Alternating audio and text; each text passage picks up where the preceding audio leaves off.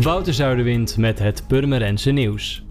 Een uniek onderdeel van de Melkwegbrug is defect waardoor de brug met spoed gerepareerd moet worden. De levertijd van het nieuwe onderdeel is 5 à 6 weken. De brug is tijdens deze periode buiten gebruik omdat deze open moet worden gezet. Dit vanwege afspraken met de provincie dat de scheepvaart niet langer dan een week gehinderd mag zijn. Voetgangers kunnen vanaf maandag 9 september gebruik blijven maken van de boogbrug. Fietsers, snorfietsers en scootmobielen worden vanaf deze datum omgeleid via de Sluisbrug.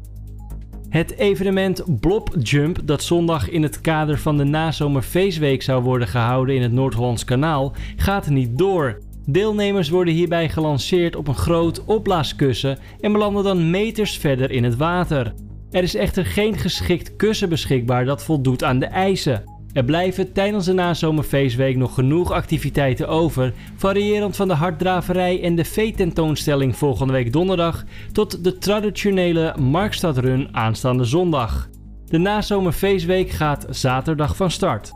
En een auto en een vrachtwagen zijn gisterochtend met elkaar in botsing gekomen op de A7 ter hoogte van Zuidoost-Beemster in de richting Zaandam.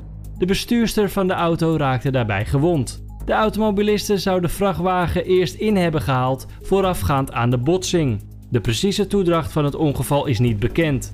Het slachtoffer is per ambulance naar een ziekenhuis gebracht. Voor meer nieuws, kijk of luister je natuurlijk naar RTV Purmerend, volg je onze socials of ga je naar rtvpurmerend.nl.